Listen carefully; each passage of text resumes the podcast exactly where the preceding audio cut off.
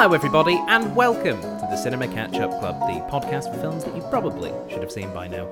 I'm your host, Dr. Stephen Platt. Thank you very much for downloading this week's episode. And this week, not only is it our last episode of Australia Month, it's also our 250th episode. We are a quarter of the way to 1,000. and it's only taken almost five years. Uh, but yes, we're very excited. Uh, this was the film that was picked by you, the general public, for uh, our Australia month. You have selected Lake Mungo. And joining me as always, we have someone who has seen the film before and someone who has not. Our guest who has not seen the film before, uh, I'm still going to say Happy New Year because it's January. Happy New Year, Georgia Smith. Happy New Year! Uh, how are you, Georgia? I'm all right. Good. Uh, Lake Mungo. What do you know about this film? Literally nothing. Nothing. Didn't even know it was a horror film when I said yes to watching. it. Oh well, Like, uh, my apologies. yeah. How how are you with um, horror in general? uh, not great with jump scares, Mm-hmm. but like okay with thrillers, maybe. Okay. If that's how you like differentiate them. I don't Okay, know. so something like um, The Descent, maybe not so good with all the jump, jump, jumps. yeah. Yeah. Okay. Cool. Well, I'm much uh, happier that we're watching it during the daytime because then I can sleep well tonight. So I'll is- have hours to decompress. that is true. Uh, although we are in a in a completely blackened room, uh, which is so it's a little bit nighttime and creepy. But Yeah. also we could just go outside and go, oh, it's better. exactly. Uh, well, luckily for you uh, and for me, because I also haven't seen this film, we have someone who has seen the film. Uh, Happy New Year, Robert Woods. Hello. Thank you for having me on again and Happy New Year. Happy New Year. How are you, Robert? Yeah, about a seven. Excellent. Lake Mungo. Lake Mungo. Now, uh, Robert is is one of our patrons over at patreon.com forward slash CCUC podcast. And we asked the patrons to nominate the films that go into the poll. And Rob, you selected Lake Mungo and it won, which is fantastic. But Yes. why did you pick Lake Mungo? What what about it above almost all other Australian films made you go, this is the one I'd like to see? Uh, this is. This is. Oh, God. I'm a big fan of uh, the, the, the horror genre. And um, while I hesitate to classify this film strictly as a horror, I think it is one of the most fascinating and um, singular films that has been produced out of Australia in the last two decades hmm. that is not known about very well in in in both the horror genre circles and also um, in Australian cinema hmm. because it did not it, it was not a big film in Australia but it, it has had far more success overseas. Hmm.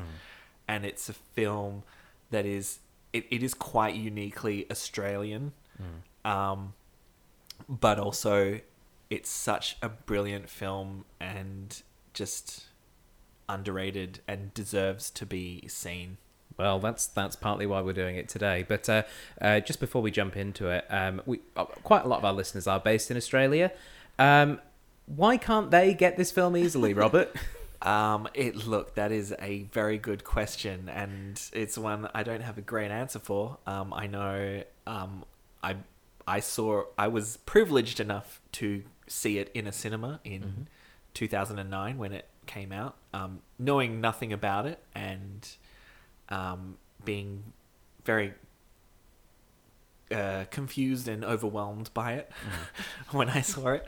Um, it's uh, and then it it came out on DVD um, once, I believe. It had one one pressing in Australia, and I bought that DVD. And uh, if you didn't, I don't think there were many copies made. Um, so it's and it has not been in print since, and it hasn't really been in print in most parts of the world. But I I managed to import a copy from the UK. They just finally did a, a, a nice, lavish re-release of it.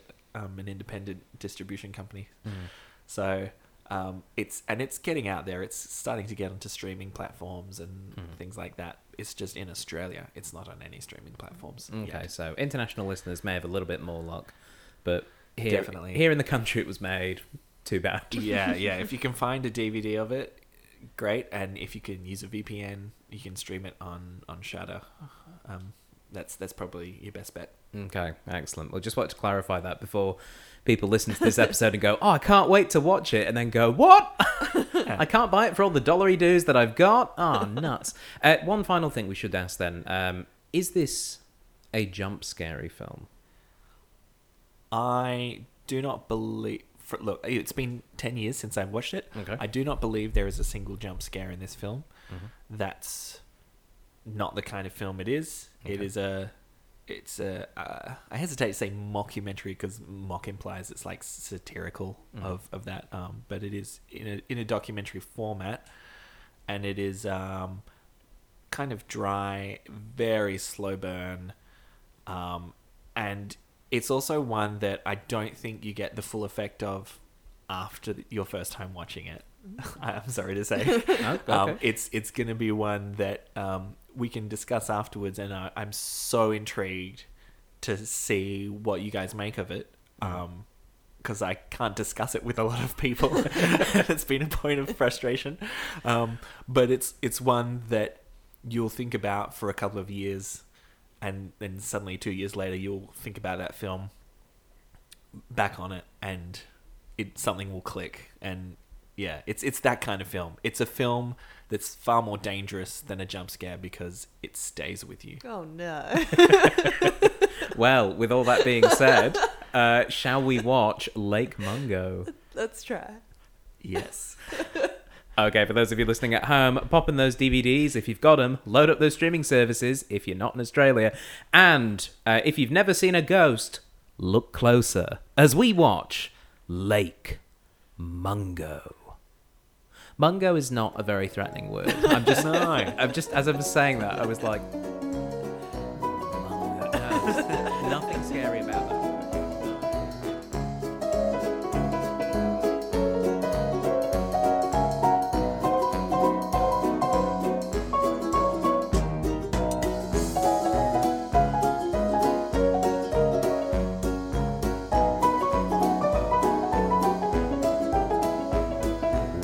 back, everybody. We have just finished watching Lake Mungo. Still not that scary a word.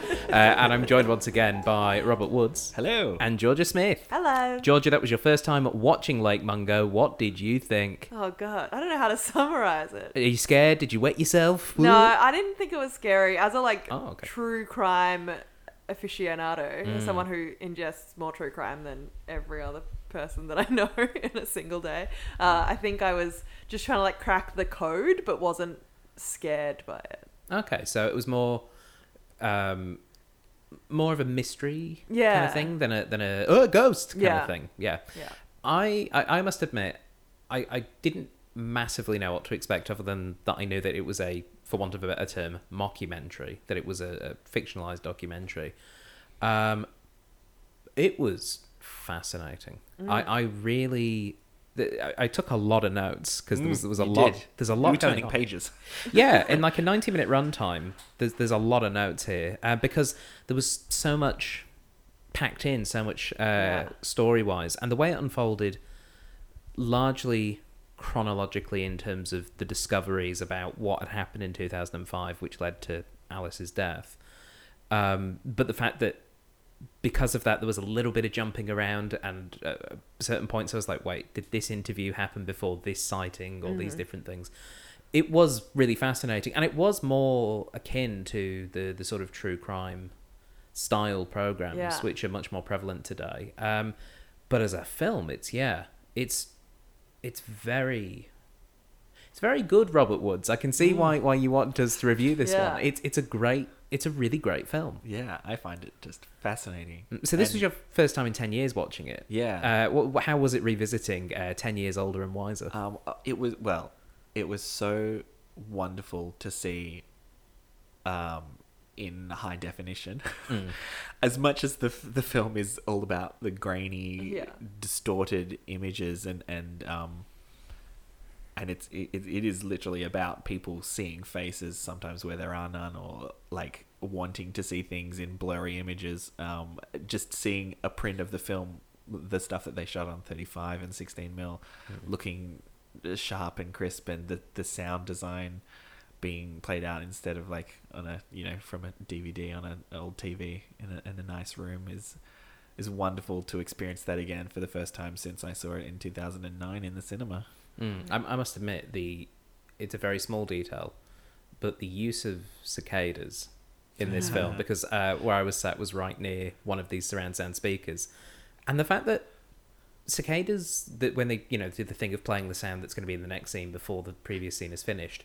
But sometimes that was happening, I noticed, up to like 20 seconds before the scene started, whether Mm. were these long audio transitions into what we're moving into. Because I was like, I'm hearing insects right now, and there there shouldn't be any in this It's thing. yeah, it's a- 'cause- because it yeah, it's such a slow pace where everything Mm. sort of just blends in and it really lulls you, I think, into leaning in Mm. and and just trying to get absorbed into the into this narrative Mm. um yeah it's fascinating and i think um you know this is this is pre paranormal activity and that kind of you know sub rumbly um thing uh, no like abstract sound design thing. It's very kind of david lynchian um but it's being co-opted by you know the paranormal activity franchise as like the signifier of okay now something evil and demonic is happening.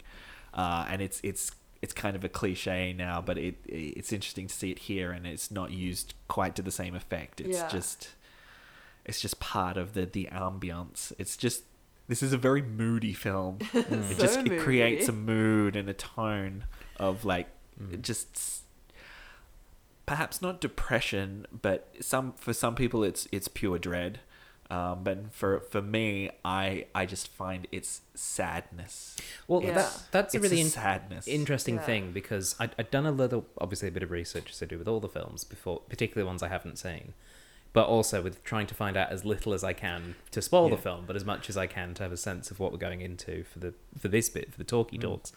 um, and I think it's really interesting that the way that this was framed for me before going into it is that this is a film about grief Mm. and I from from coming at it with that perspective, I, I think it's really it really nails that. Yeah. Um, and that that Yeah. being an objective of the filmmakers to to look at grief. And the Yeah. fact is is so much of this film i- i- in terms of not necessarily what's happening but how characters are responding to it is analogous of grief Mm. the particularly in the situation the story in case you haven't been able to watch lake mungo as it is um, is uh, alice palmer um, is a teenage girl who uh, goes missing on a family uh, swim hole visit uh, they're out swimming Yeah, in a river Dam. yeah, down near the dam. And uh, a few days later, her body is recovered. She is drowned. And the documentary that is following the Palmer family follows uh, sort of the next 18 months of their lives, basically, and going through all these trials and tribulations around uh, possible ghost sightings. Uh, or first of all, it's sound, and then they capture it on video, and then there's all this sort of stuff that happens, and it fo- follows this 18 month journey for them. But all the beats of the the plot were reflecting elements of of everyone's grieving because they're all Mm. grieving in very different ways. Like June is very uh, different to how she grieves from her husband Russell, Mm. and the fact Yeah. that we have a point where June, who didn't see the body, Mm-hmm. is more like jumps onto the yes, of course she must still be alive when Yeah. when sightings of Alice start to be seen. Whereas Russell, who's seen the body, is like, oh, I'm not sure, and then he's like, but now I'm not sure. Did I see the body properly? Like, and and they put that down not only in each other but in us as the viewer. Yeah. And I, I and then the the fact that the whole story sort of reflects them searching for answers and going through these things, and then the fact that they move on Mm. um, I, I think really kind of cemented the oh this is grief the film basically Yeah. or this is a story Yeah. about grief because we see them move on but not you know ignoring what has happened they very much work together through what happened to Alice and subsequently what has happened to them as a reflection of that Yeah, it really sums up the like ambiguous grief of when someone like doesn't die but goes missing as well. Like there was a Mm. lot of ha- having listened to a lot of true crime and people who are family members of long term missing people, Yeah. it was really interesting to sort of pick up on those like. Could they could just like let's leave the porch light on for as long as we can, just Yeah. in case she comes home. Yeah, and like I, I, I love the little details that are brought up, like like Ray, who is the psychic, who is sort of in this world quite a lot, um, talking about covering up mirrors Yeah, and things like that, which is like little folkloric things where I'm like, oh yeah, I remember that from from like something way back in the past. yeah, This- Uh, yeah, This is a film that i- uh, that where details are so monumentally important, Mhm. and and as as much as it is about the grief, I also think it's about um, the ghosts that we make Mm. in order Yeah. to try and reconcile this, and the fact that the the format of the film is a faked documentary that's also that's also part of the narrative because you know it's it's part of what's happening in the film is um is faked photos and and and and trying and justifying doing that um for an emotional response. Um th- uh, I just find that fascinating that um I love it when a film's form reflects the content. Yeah, Mm. um, and and like that's why this film is quite hard to classify, I think, as well, because it, it's so specific to what it is. yeah, Um, yeah, it's yeah, it, it it's it, it it it is very difficult to know where to go, even in reviewing it, because it's not that it defies genre. It it just sort of takes from aspects of different genres the bits we don't normally focus on to create this film, which uh, I don't know if it's a horror film. Like, yeah. it- it- it's so yeah. like to say it's understated is an understatement. Mm. yeah, The the emotion that you get from it and the, the story of grieving by being told in a, a documentary format where they're purportedly filming um, people giving interviews that they're, they're not having emotional breakdowns. They're not having big dramatic moments. They're so reserved. Yeah, it's so um it's just so stoic and it's so neatly presented and the the the documentary style um unlike quite a lot of found footage horror films um or or like the paranormal activity films where you wonder like why are they filming this? This this doesn't break the illusion of being a documentary at any stage. Yeah. it like the performances don't feel like performances. They just feel like real authentic interviews. Hmm. The footage the all the different formats like uh, it, it feels authentic because hmm. they went to such great lengths to get those details yeah. Uh, worked in so that it just feels like something that I know the director said he wanted it to be something that could pop up late night on SBS TV and you would watch it and you wouldn't be sure if it was real or not. Mm. yeah. But I, I think um, I I was happy to as, as as tempting as it is to tell people this is a documentary and sit them down and watch it and make them freak out. I I, I was happy to say this is a mockumentary at the start because I think it's so much part of the film and it's it doesn't matter if you know that or not. I think it's still effective because of um the because it's got so many layers that if it it doesn't need to just get you on that one layer. There's there's other things Yeah, going on that so you can enjoy. Yeah, and I, I, I it, it made when there were emotions stand out that that reserved Mm. nature, like uh, the scene where June is reading That's April's. yeah, that's Yeah. probably the the hardest. Yeah, sorry, Yeah. Alice, not April. Um, it's because she's named after a month. I kept thinking that Alice should be April. Um, but when she's reading Alice's diary entry, and but also it's a place where it makes sense for there to be a character who is emotional in this documentary because it is, you know, a mother reading her dead child's diary entry about her not being able or feeling she is not able to get help from her parents with the issues that are happening in her life. Yeah. And that is heartbreaking and tragic. And it's like, that makes perfect sense that it's there and that June would be reading it for the documentary. But there's also little touches that are really, I think, work really nicely to sort of uh, signpost. Like when she turns the page and it just says Lake Mungo, Lake Mungo, Lake Mungo, and I was like, "What is the film advertising itself to me in the middle of this this scene?" But no, it's because she's excited because it's a school camp, and once you have the context for why different things are happening.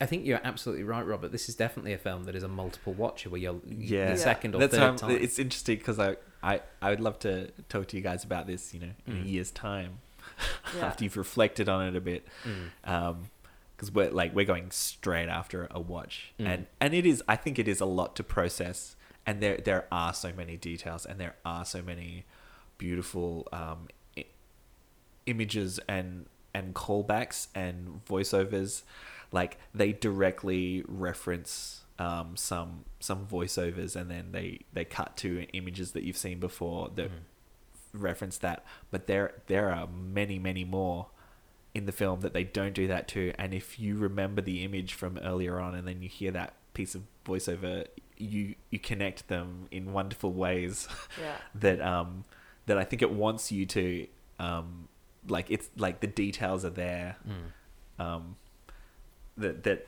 just you know from filmmaking and storytelling terms I think is fascinating um yeah I, I think what it also does, uh, from from just a narrative perspective, is it tells.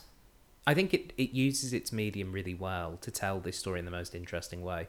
Uh, when it finished, uh, Georgia and, and I were both like, "Oh, there should have been a podcast." Or like it felt like those those sort of true crime things that we're used to nowadays because they are so often presented in that medium. But because of the type of story this was, because of the found footage nature nature of like mid two thousands camera phones and all of these different aspects, I really loved the way this narrative unfolded. Um, not just from the sense of well, the documentary wouldn't be filming them before she died. That's stupid, you know. That, but but from the fact that the filmmakers, uh, fictional and real, are joining these characters as they are going on this journey of discovery together, and so those revelations when they happen, just feel really well told because they're not because this isn't a film about Russell and June. If this was done non-documentary style, it'd be, you know, Russell being all we we'd see Russell and June having those arguments that we sort of see them having disparately on camera, where they're talking about June believing that she's still alive and Russell having his doubts. Or even things where it's like, uh, oh yeah, Dad wasn't too keen on Ray coming round. That would have been Yeah. him going, "No, family of mine's having a psychic in this head." Like it would have been those like things. And- reenactments and stuff Yeah. yeah, and it, it, it might have been effective, but I feel like this was a much more effective way of telling that story, particularly with um, what I'd say is one of the really great twists in this, which is that Matt fakes a load of Mm. that initial footage Yeah. of his sister's ghost. That's so important. Yeah, Yeah. it's it's really It's such an important. it's such and a it cool really twist means that film. you ignore all the other things that have been revealed later. Like Yeah. you just But, uh, absolutely are like, this is all stuff. It that does. Matt's It does done." so many things though as well because like any kind of. Fir- firstly, if you're if you're watching it and you don't know it's a documentary, when they reveal that it's faked, you're like, ah, cool. Yeah. um, it, like you buy into it more, but also watching it, knowing it, it's not a documentary. It, um, it's, it gives you this out that that it's like, uh, see, like I knew it wasn't real, I knew it wasn't real, but also there's a part of me that that was wanting it to be real Yeah. you're you're there with the characters going "Ah, like damn it i like it, it- like i know it's not real i know ghosts aren't real but Would but be nice. but i want to believe and then that sets up the last third of the film Mm. so beautifully um and and i think um all of the successful found footage paranormal activity style movies have cottoned on to the fact that they have to have a, a fake out and and a and a, a false a false Mm-hmm. ghost somewhere at Mm. the start to to ease an Yeah. audience in The the Yeah. other thing that I really liked that they did was then when they're reviewing the footage after knowing that Matthews faked it, and they see another ghostly figure, and they're like, "Whoa!" But then it's like, "Wait, but that's a man." Um, Yeah. And um, Georgia, I kind of want to know when that was revealed. Where were you at mentally in this film? Because for me, there was a lot of gear changing happening. I was like, when it was like, "There's a man in the bedroom." Where, where were you at with, with that bit? Yeah, I was like, are they just gonna discover that they've like actually been living like amongst multiple ghosts for years? That right. I was That's where your like, mind went. Is this just like, is it a ghost? Like, is it Hmm. another ghost that they're like, oh, we actually discovered that all the noises weren't even our daughter's ghost. There were this other ghost that apparently had just been there the whole time that none of us had gotten onto until Hmm. we were like waiting for ghosts. Yeah. Uh, so, yeah, I was Yeah. like, what is going on? uh, as as it turns out, uh, it was Brett. Ah, bloody Brett. bloody Next door uh, neighbor. he- he- yeah, next door neighbor who um, had been in uh, a, a sexual relationship with Alice. Um, he, he and his wife had this sexual affair with with a minor, which is uh, illegal. Yep. Uh, and um, that that was I, I thought that was really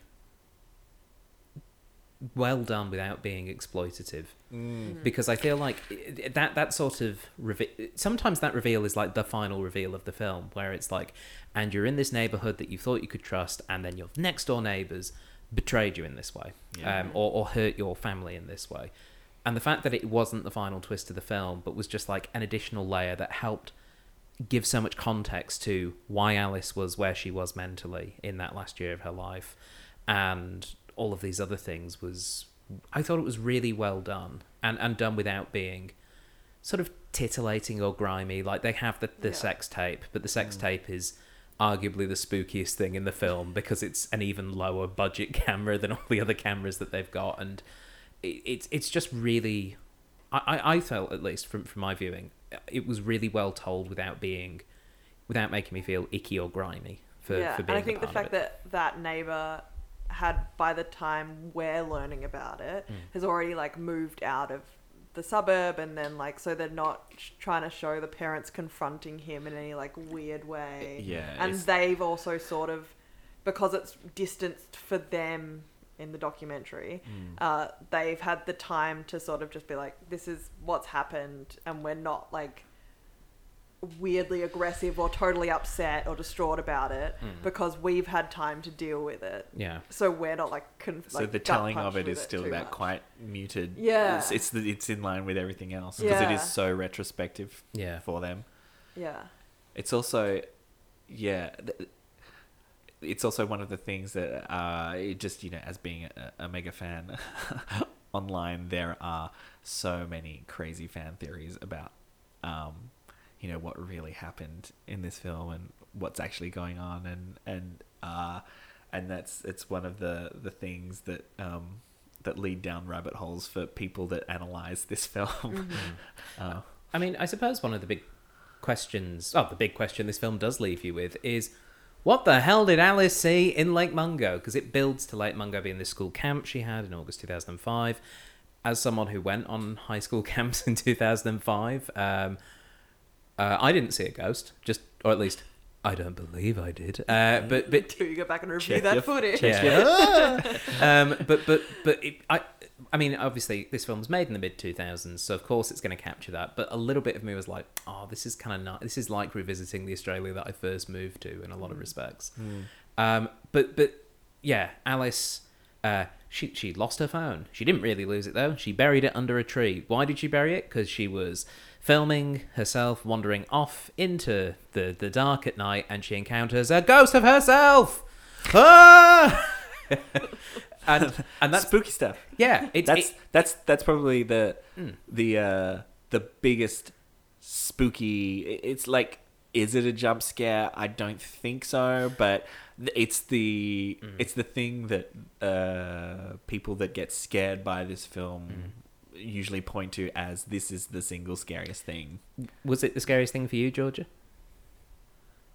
No, but I can see how that is the moment. I'm curious Yeah. then what was the scariest thing for you Oh, I don't really know if there was like okay because one. I, I, scary it, it moment. made me go Ooh, like not Yeah, a jump oh, yeah, yeah, It- it yeah. full shiver like yeah. I, I remember seeing it in the the cinema and being extremely unnerved Yeah. Yeah. And, and uncomfortable at that bit. I was like, oh, Yeah. that is, uh, And wasn't ready. I- And it I just knew- kind of comes up to Yeah. you, uh, It's the, the, frame. approach that's Yeah. like and the fact it's in the lower third of the frame, like it's not a natural framing. yeah. And there's there's a slight musical sting of Yeah. but it's Yeah. but it's not enough for like a full proper jump scare.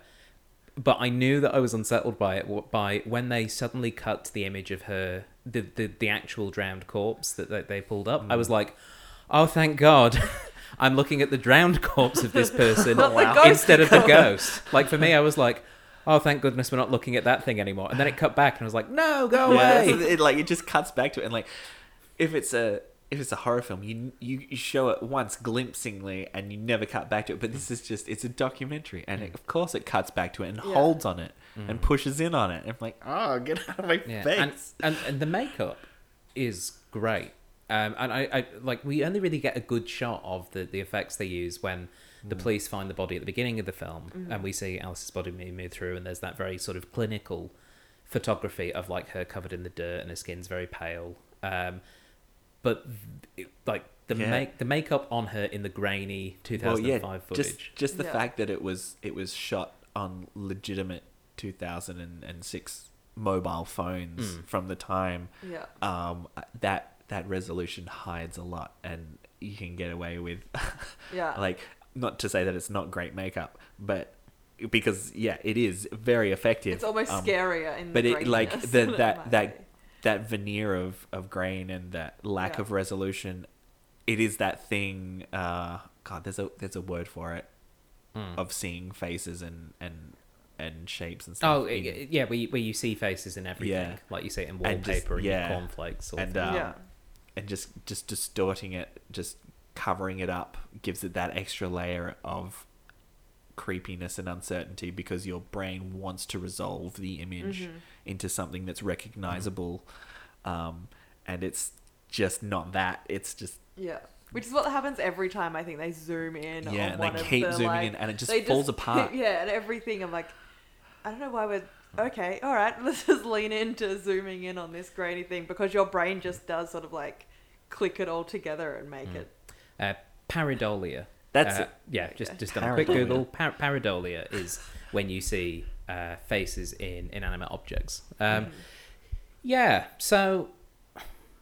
So yeah, that that's kind of the one big question, which I think is a really great pl- way for the film to sort of finish on. Mm. Is so yeah. How did she see a drowned ghost of herself three months before she but died? it, it's like it's not that it, it finishes on that question. Mm. I think I think it I think it finishes in my mind the saddest idea in the film is that the mum has moved on Yeah. and that the ghost is still in the house and is Ah. hasn't moved on and sh- and she is acutely aware that her mum can't see her Mm-hmm. that she can't help her Mm. and that she knew this before she was going to die that that her family are going to move away and leave and Well, and she's left behind That's by really herself interesting, Yeah. and and and sort of makes for me a lot more sense for that final scene. that that of- whole final yeah, yeah where, where Yeah. June The goes with Visit voiceover. Yeah. And- so Yeah. that that the Mm. intercutting of that is, is is very I think is very specifically putting those two moments together Yeah, so that you understand that she was standing over her parents' bed and you see it earlier on and can connect that but then you connect the very first image of the film and the Mhm. very last image of the film is the same photo but you you see a ghostly figure in the in the back Mm. of, of the house there Uh, yeah, and you know that they're they're leaving and they're they're moving out and that she's there and she can't speak to her mum and she's just going and there's nothing she can do. and there's Yeah. there's all that stuff in the middle of the film talking about how apparently there's some sort of matrilineal curse where the the mums and daughters just don't quite get Mhm. along with each yeah, other, they or they just or they don't become connect. distant. Yeah. Um, yeah, it's beautifully Well, laid. And there's th- there's also like if you look into Lake Mungo itself and like the history of Lake Mungo and uh, it being like the oldest, I think in the, the southern hemisphere, the, the Mungo man Mm. that is like prehistoric, the oldest bones of of humans found in the southern hemisphere. It's like this this land where people have lived for literally the the longest time, Yeah. and just that. Um, so many people think that the lake where she drowns is Lake Mungo, Like- or like why is this called Lake Mungo? Um, because it is quite tangential, but like you can read into a lot of that history and, and make assumptions about like the ghosts of things left behind Yeah. over a period of time and that that kind of aspect of it mm-hmm. as And well. interesting if she was like burying herself in preparation for that and like leaving her mark in this ancient place. Yeah, she's Just to, leaving like- a part of herself there Yeah. Mm. because she knows something's coming, Coming, which is a, yeah. which is in itself it's a h- that that's a horrifying mm. idea, and it's not really told in a in a h- typical horror movie way, but it is a horrifying idea. I think like yeah. All of her like just her face in all of the images of her friends having so much fun. yeah, And her just being like I'm gonna die when I go home. Yeah. It's not like it's coming. And the the real sadness is uh, to build onto that is her, her stuff got dug up anyway, so she didn't get to. yeah. Stay I, there. I do remember reading some uh, some comments on YouTube videos and, and about the film. Uh, there are people that were so upset about how exploitative of Alice uh, it felt, and and that that uh, people audiences were. Um, frustrated by the parents giving the footage to the documentary filmmakers uh, to let them exploit it like that. I'm like, well, I mean, it, like it's not real. They're not And really it- exploiting, but like I, I Yeah. understand the Yeah. that Yeah. like wanting to, you know, this is a character that's dead at the start of the film, Mm-hmm. um, but and and she doesn't really have a voice in the film, but she is so much a presence, like not just a ghostly presence, but like you do. You do. I feel like you do get some kind of sympathy and some kind of investment in her as a person that you want to know Yeah, absolutely. what happened to her and why this is going on. Yeah. Yeah, I'm just gonna sit here and reflect for a little bit now. Like, 'cause so yeah, interesting. Mm. It is, yeah, it's a fascinating film, and I'm sure you understand now. I just wanted someone to be able to talk to about it. Yeah, well, I mean, yeah, it's it, it it's just it, I think it does a really interesting thing with the concept of a ghost story by having it not not really be about the ghost. I mean, the story is about Mm. what happened to Alice and and what happened in that last year of her life and all the, all the things that were, that were going on, but. I, I do feel as though she's sort of the focal point, but the film's actually about the family and about the surviving family. And like, like th- there's some things which um, I think are left unexplained to add a level of mystery, but can be explained relatively. We can interpret, I guess, is the word I'm Yeah. looking for. Like like Matthew's bruises. I was like, oh yeah, I wonder if that's going to come back up again in the film, and it really didn't. Not but you know, it's it's the sort of thing where you could go, is it a ghost grabbing him? Is it self harm? Like like Yeah. the, these Yeah. sorts of things where it's you you can have both readings depending on where you're where you're at when you watch this film. Um, yeah, it's it's oh, it's clever, Robert. It's also because the dad had in interactions with the ghost in the bedroom. Mm. yeah, Where the ghost turned around, saw him, and screamed, "Get out of my room!" yeah, and that's Like- literally footage that and then happens there's later yeah on. footage of her doing that exact same thing to her brother. And it's like, ah, like, is he grieving? Is he playing this through in his head? Yeah. It's like it's just the moment Or where is he he'd been putting off grieving by going to work, and then he finally just broke down Yeah. by sitting in her room. Hmm. Uh, like, you can, yeah, there, there, there is definitely that that surface level spooky ghost story, and the Yeah. ghosts are real. Um, like that's kind of explicitly what Mm-hmm. what the intention feels like on the surface, but um, even if you don't go along with that or get into that. I think it's a beautiful and fascinating film to watch because of the the story and the themes of it. Um, and God, the performances are yeah, it just feels so Brilliant. of its time Mm. Australian as well. Like I was 12, graduating from primary school in 2005. Right. And I was just like, yeah, this was just so very obviously that Yeah. time in Yeah. Australia. And it is, yeah, it is Australian. yeah. And that that was an something. ab- Australian haunting. Mm. yeah. This is a, a. I I love that the house is a country like it doesn't have an attic or a basement. There aren't stairs. yeah. This isn't a Victorian haunting. This Yeah. is This is not Crimson Peak. yeah, Yeah. and it's just somewhere that you know we don't get to see represented in horror, like in, No. in Yeah. hauntings. I, I, I was thinking that the, the film it was sort of making me think of a little bit, but only a little bit, was Picnic at Hanging Rock Mm, for right. that level of Australian mystery. But because because of when Picnic at Hanging Rock is set, and arguably also because of the time period it was made and the abundance of pan flutes that were in the soundtrack for that film. But but that sort of unsolved mystery and what happens to the people who are left behind when these those in that case those girls go missing and Mm. there's just no answer. Yeah. Um, it, it- this film, there's no answer for why Alice saw her own ghost three months before she died. Mm-hmm.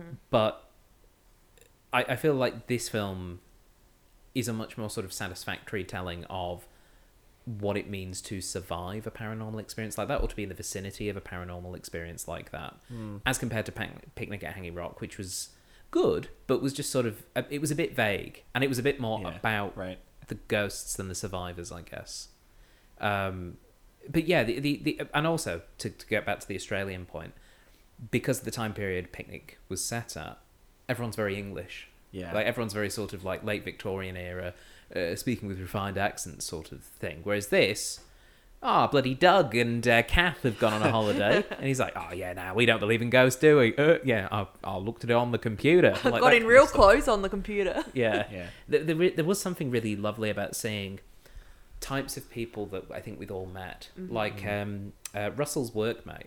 I was like, I'm sure I've actually met that man, not not like as in the He's a- character. yeah, he's Yeah. a famous actor. Like, well, Mm. like they, they they all had to pick not super famous actors. Yeah. That's Yeah. The, the thing if you want people I to feel like buy they're all like that you peripheral Australians. Like, Yeah, I'm like I've seen them maybe in the supermarket, but also maybe on an advert when I was 15. Yeah. Mm. it's that sort of like, do I know that? and they're man? all so that like they're all great act- well improv actors because Hmm. um, there was never a script written that they Oh, it was literally the director like they all went through the backstory and everything and all of the plot points that had to be hit but it was literally the director just l- interviewing them as the documentary That's so filmmaker cool. and it was That put makes it together as a documentary amazing. I Mm. think that's why some of the the line readings and the performances feel so natural because they're they are just make Yeah, they're making just it Yeah. up. they're just sort of like being these people in a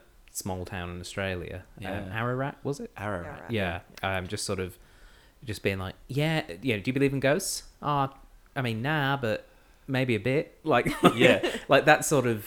Yeah, you you wouldn't write the lines that they say No. Th- th- because that's not what we associate film language with being. Mm. Yeah, it's God, it's interesting. So yeah, Mm. it's it's they they really really went all out to to make this feel legitimate, um, which I appreciate. I, th- Yeah. I think they did a great job, and and just filming in that town for a year, even though principal photography was like, you know, four weeks. hmm but uh, having having worked on a mockumentary before, seeing the effort you have to go to to create the amount of material that you need, Mm. uh, the different costumes and, and hairdos over the amount of time that you're collect, collating footage from and Mhm. having to create all of the photos and all of the home videos. Yeah. Like that takes so long much and it's detail. so much effort. And it, it, I, I was very much feeling that watching this with like, okay, so they would have had to shot this one, like the the the the, the Lake Mungo stuff. You still would have had to have some level of like lighting to be to, for it to, or, or some consideration for those things for it to Yeah. be shown up. They like Yeah. they kind of did and they kind of didn't. Yeah. because they were like, what what's it has to read. Mm. Um, I and but but also like packing up the house. I was like, God, what a pain in the ass as a set dresser. Just being like, Yeah. right, you've got to make this house look really real lived in. Cool, they're moving, so it's all got to go. Yeah. Yeah. It But like- even the small details of how the house changed in the like over the shots over the footage. over Yeah. the footage. yeah. Yeah. Yeah. like Like it's just it is like where the if mirror is facing being- and like and then he moves it halfway through the film for for his faked footage and Yeah. then it's like that for the yeah. from when they shot it so Yeah, it's just it's a film of details. Uh, would you like some trivia about Lake Mungo? absolutely Yes. Okay, some of this trivia is sourced from IMDb, so if Oh. it's not true, don't blame me. The rest of it, I really had to go looking for because there's not a lot of trivia about this film. you so know until this UK Blu-ray release came out there really has not been much extra features or much written about you really have to go searching Yeah. so I'm excited to see what you got Okay, well, the first uh, bit of trivia, which I believe was from IMDb. A promotional poster for the Beatles album Love is on the wall in the background of a photo of Alice about an hour into the film.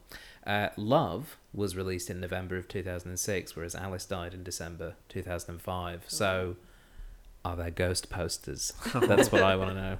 uh-oh Yeah, are the Beatles? Because obviously two of them were dead by the time this film was made. Yeah. You know, is it is it George and John just moving posters around? well, our estate will get all sorts of extra money from this, like that kind of thing. Maybe, maybe maybe. Like I said, not a lot of trivia. Um, the other bit of trivia uh, is when asked what inspired um, him to create the script, Joel Anderson had uh, said, "quote I don't think that this film is a supernatural thriller. I think it's meant to be an exploration of grief." He also cited uh, um, he had a curiosity when developing this script of how technology is used to record people's lives and sort of tracks memories and how technology mediates a lot of our experiences end quote Mm. Yeah, that's interesting because it. I think it plays into the the dad's experience Yeah. uh, of of his the ghost that he saw, where it feels like that it's misremembered memory, Yeah. Mm. or it's that like, yeah, or you remember something one way and then you see a photo or a video of it and it's just like slightly different. Yeah. Mm. I always do that. I re- always remember a quote from a film, and I and and I s- say it all the time, and then I go back and watch the film, and a word is wrong. I'm like, what? but I've been saying it this way my whole life. um, But that's what he said in my brain. yeah. w- one other bit of trivia is that uh, this film cost 1.7 million Australian dollars to make. Uh, it it didn't make that back. Uh, I'd like to know, Robert, how much do you think you spent for your ticket um, to to go see this film in 2009?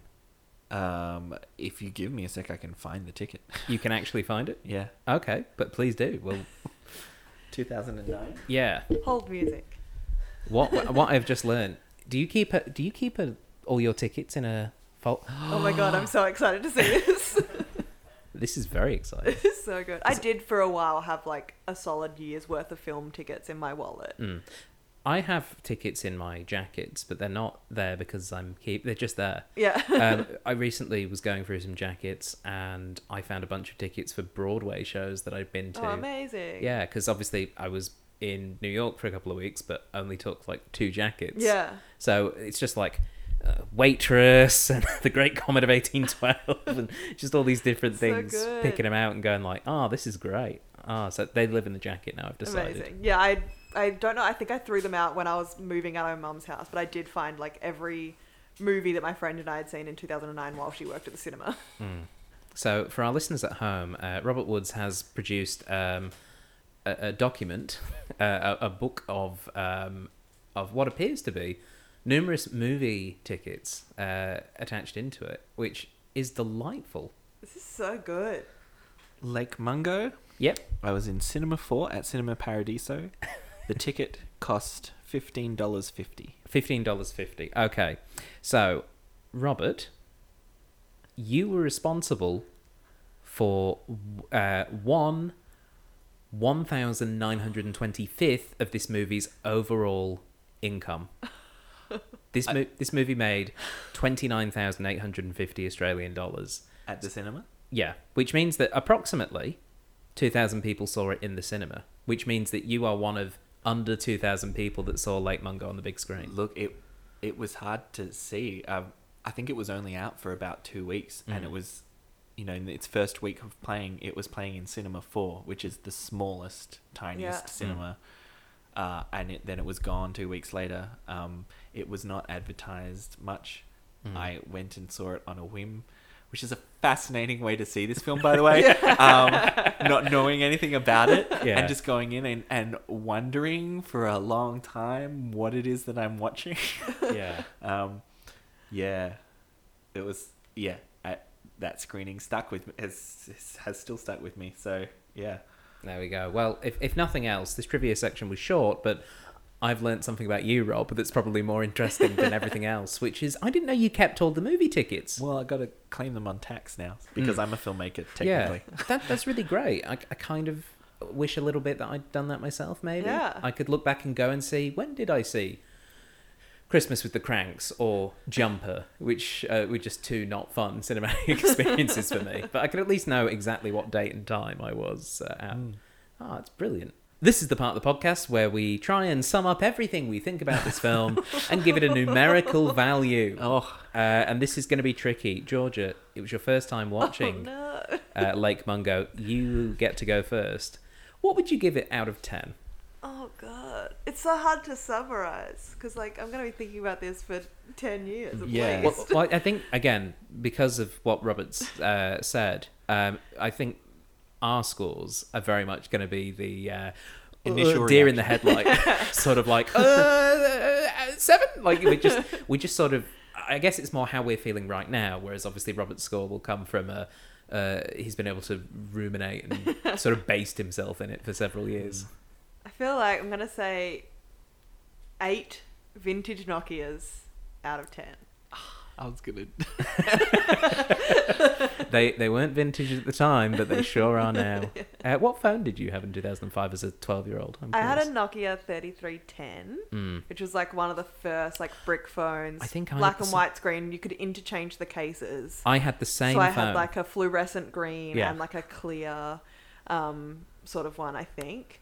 Um, and like a navy blue. My brother had gotten it, and then it had been my sister's, and then it was mine, Mm. and I was only allowed to use it for emergencies. And I played Snake and called my mum. So 2005, I got my first phone. It was a Nokia 3310, and I bought it off my best friend from high school, uh, Ryan, for 50 bucks because he'd just upgraded his phone. I had that phone for about four years. Oh yeah, I had it for like, at least that. like he and so- he'd had it a long time. I had it up until 2009. That like it it lasted. It was it was great. Yeah. Uh, Rob, before we get your score, what was your phone around 2005? It, it was it was a Nokia. Uh, I'm just trying to think of when I would have gotten it. It must have been 2004, Hmm. and I had it until 2012, Okay. Uh, which is much longer than mo- most people were well and truly on on iPhones, smartphones by then. Yeah. I, I kept my brick phone that lasted a week on one charge of battery Mhm. for way longer than I than I probably should have. Um, and it was yeah, I don't know what exact model, but it's I've still got it in my room somewhere. An old Nokia. Those were the days. Yeah. Uh, but the score for this film, Robert, what what would you give it out of ten?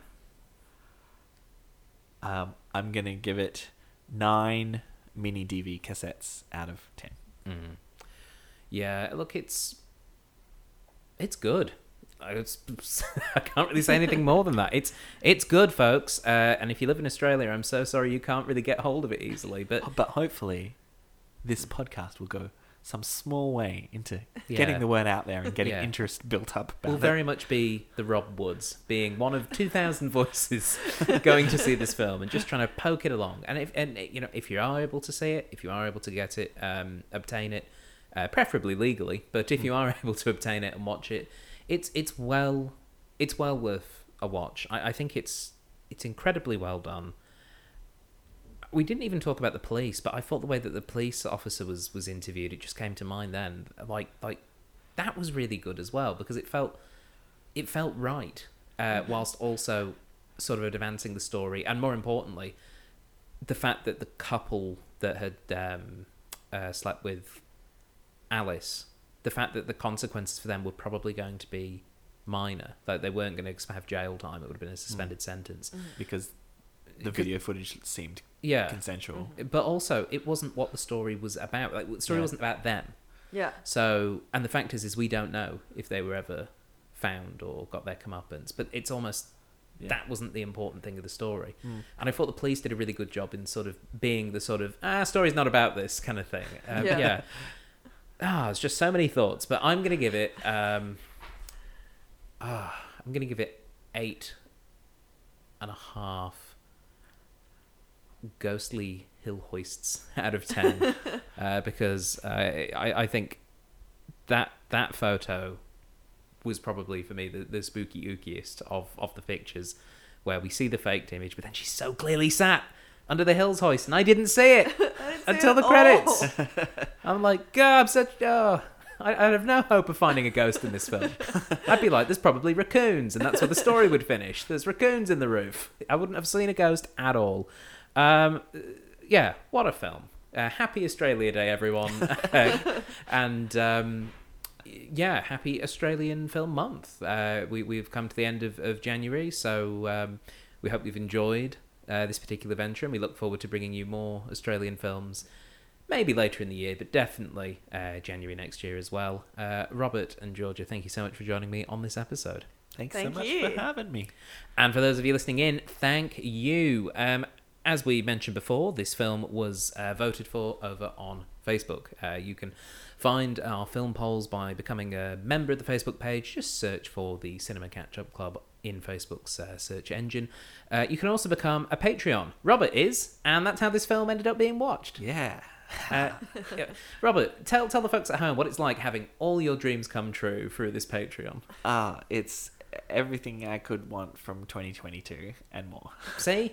And there's still so much 2022 to go.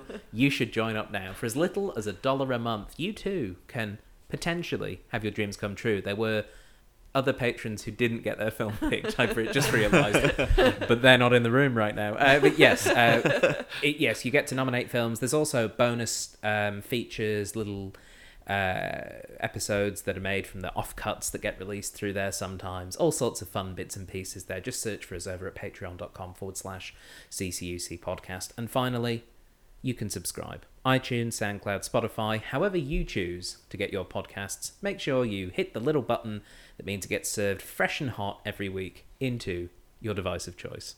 But that is all for this week, so until next time, goodbye! Farewell. Ta ta.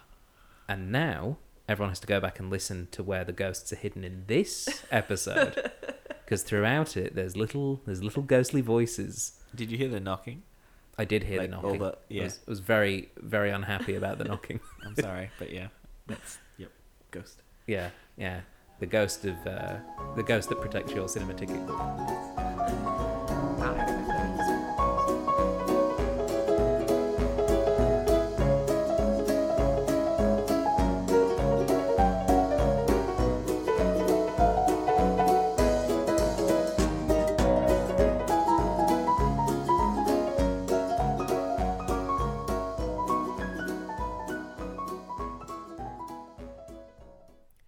You have been listening to a Thought Jar Productions podcast. For more information, please visit thoughtjarproductions.com.